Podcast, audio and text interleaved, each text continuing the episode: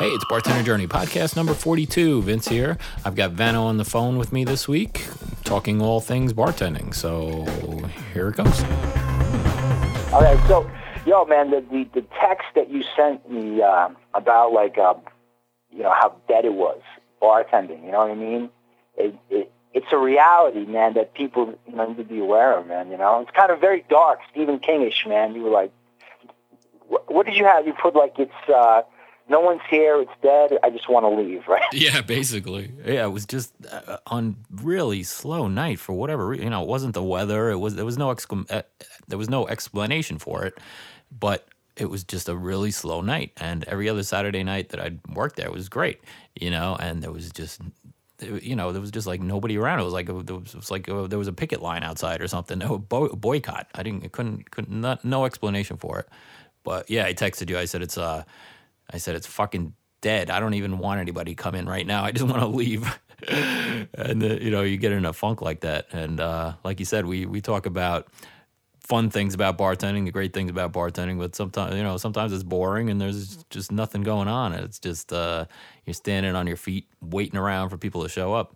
It happens, you know, and that's what happened last night. And I was just like kind of in a funk. I want to just close the door, lock the door and leave now, you know. But then all of a sudden, like a party, like seven people walked in. They had been obviously out at another bar or somewhere before that. And they came in and the owner went over. And, you know, we have music playing, but there's a jukebox too. So when you put money in the jukebox, the music's a lot louder and sounds a lot better. And so anyway, the owner, she went over and put a bunch of money in the jukebox and played some, like, you know, upbeat modern, I don't know, dance songs or whatever it was. And all of a sudden, like a light switch, I was back on my game, you know. I was like running around and I was just on point, you know, and it was cool. And then they left and I was just like, here we go again. Yeah, man.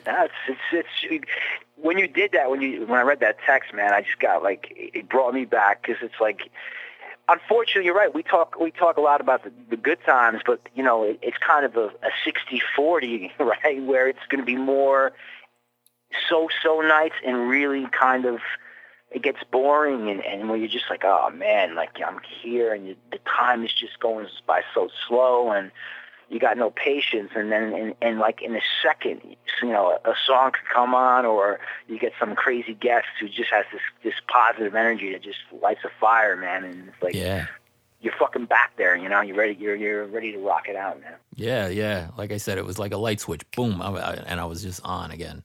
You know, but you got to take those slow times and make the best of them too, because I'll tell you what, at one point, or it was early in the evening, it was like 6 o'clock or something.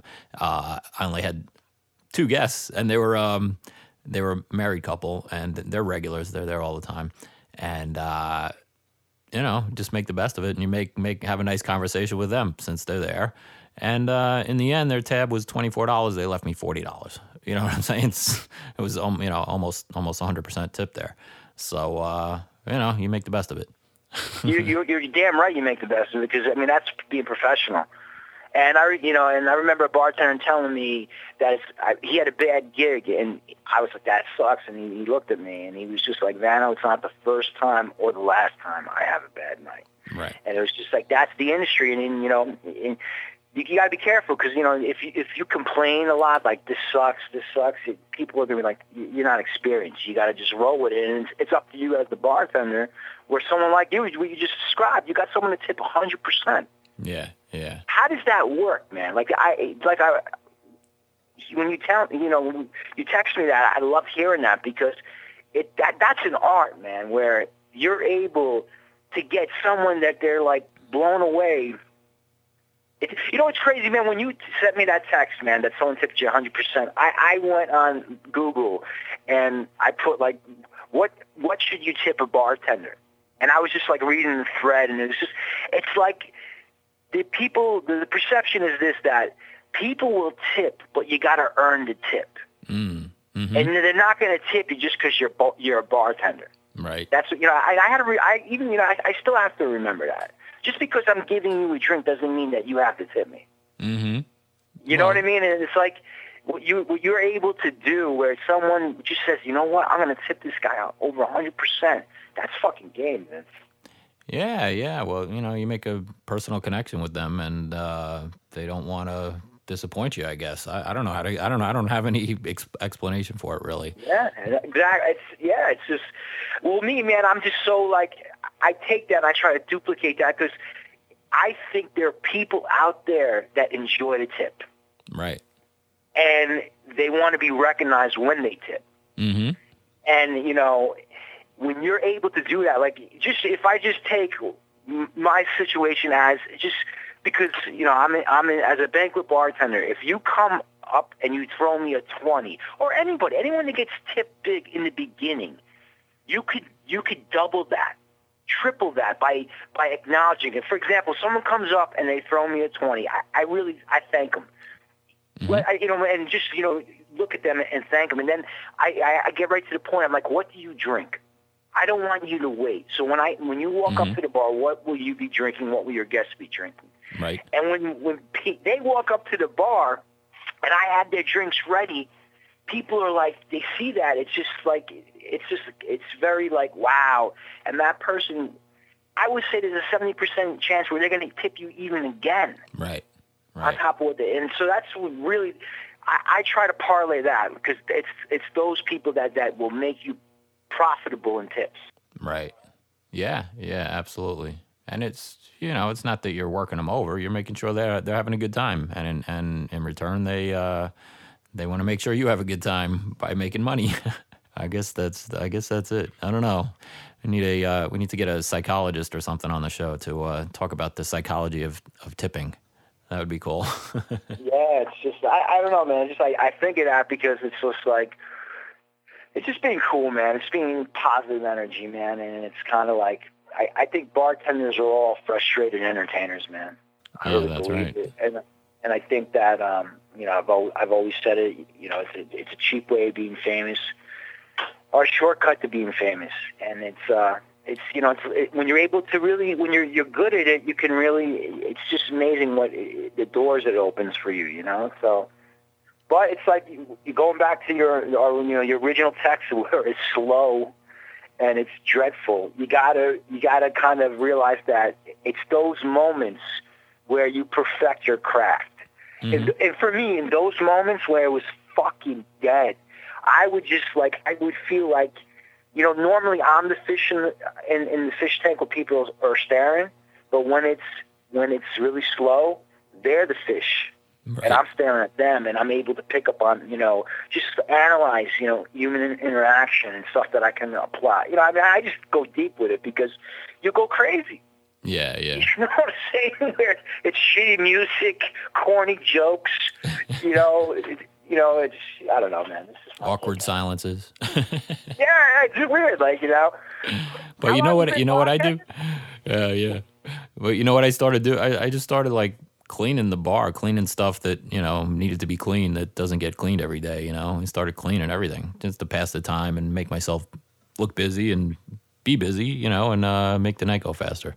And then, you know. Well, like, yeah, well, when I worked with you and it was dead, it would be great because you and I would just bullshit for like 6 hours. Yeah, we would just like, you know, take something and just just crazy breaking it down, and that's what's cool. Like that's why it's, you know, and you work on your conversation skills. Mm-hmm. Bartenders are great; they're great at having a conversation. Right. And I found when you're talking to a bartender, I would learn so much where they could take like making an apple pie and they could bring it to like where it's so interesting. You know what I mean? Yeah. And I would just, like, do that. But what sucks is when you're solo in those events. Right.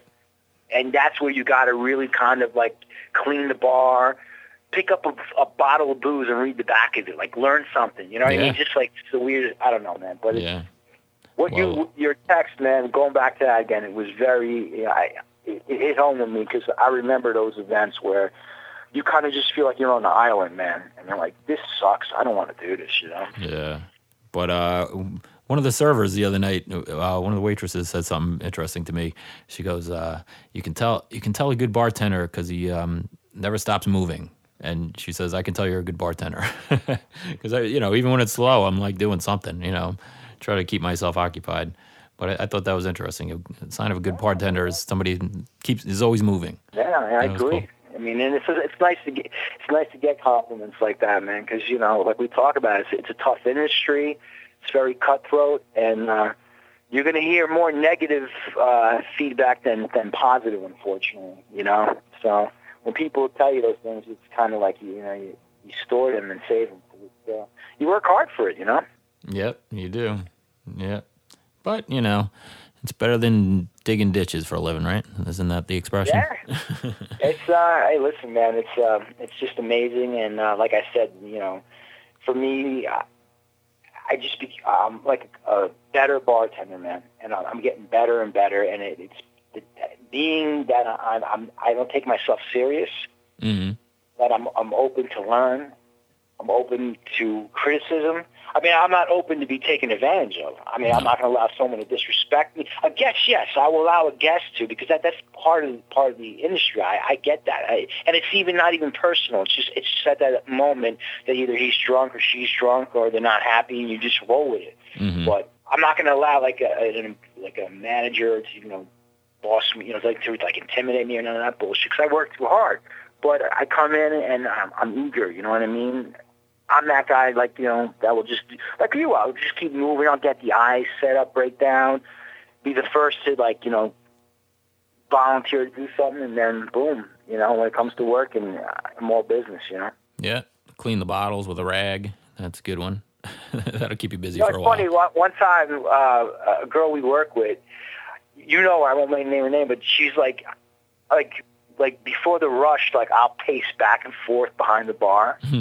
In a short distance, because you can't move so much. But it's just something I always do. It gets my energy going. And she looked at me, and she's just like, Vano, she looked like a tiger ready to attack. You know what I'm saying? Because you just, you have your own thing, and it keeps me motivated, because it's just there's so much opportunity out there being a bartender, whether it's, tips or contacts or whatever, man, Right. Yeah. You could blow somebody away where they're like, you want a job? Here, take my card, or you can get a great bartending gig, from someone that owns a restaurant or bar, and they want you working there because they're so impressed. Right. No, I've seen that happen to bartenders, where they were guaranteed a certain salary, and this was a big restaurant, and the owner was so impressed how they worked. There's stories like that all the time. Oh yeah, no, it's happened to me several times within the last couple of weeks, actually.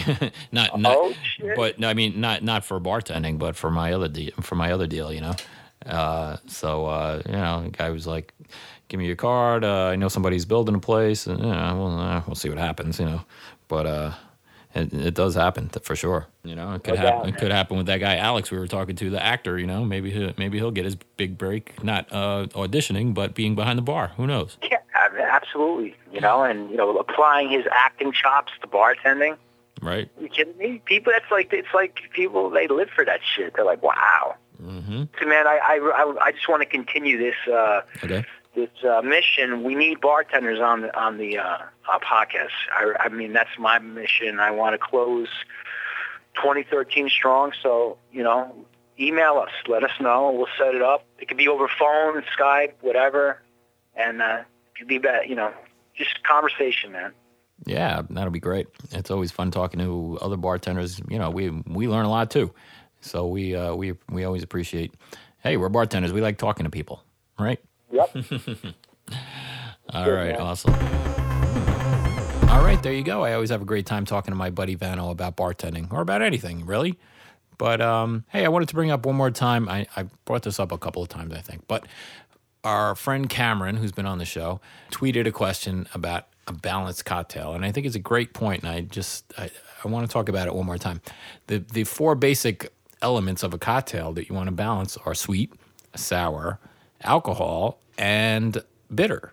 And that doesn't apply to every single cocktail in the world, but your classic cocktails have all those ingredients, and it's a tricky thing to balance them all. And to make the perfect cocktail, that's what you want to do. And, I always like to think, well, I can just wing it. I'll do a little of this, a little of that, a little of this. But if you're not tasting it as you go along, you really aren't creating the perfect balance, So it is important to measure sometimes if you're making something high end. And I don't know. I just wanted to talk about that because I'm enjoying something very delicious right now that I just invented, and I played around with the proportions quite a bit to make it perfect, and it came out good. I've got some high end amber rum. I've got some bitters, and I've got some of my homemade grenadine. Which is the sweet, and a little fresh grapefruit juice and grapefruit peel. And playing around with different proportions, it came out great, but not on the first try. It took a little trial and error of measuring things and getting the balance of those four elements just right. The sweet, sour, the alcohol, and the bitters. I guess all I need now is a name for this cocktail. And maybe to make one more. All right, well, thanks for listening. You know how to get in touch with us, right? Vano is bartender2222, so that's 4 2s, at gmail.com, and he's on Twitter at VanceVano. And I am vince.bartender@gmail.com, and on Twitter at barkeeptips. Remember our website, bartenderjourney.weebly.com, and if you go on there, you can help us out by leaving a tip. We appreciate your support at keeping the show going, and it's not free to produce the show, so we could really use a little bit of help. Anything you can give would be greatly appreciated, not expected, but quiet, puppy. I gotta buy dog food too, so all right. Hey, thanks again for listening, and we'll see you next time.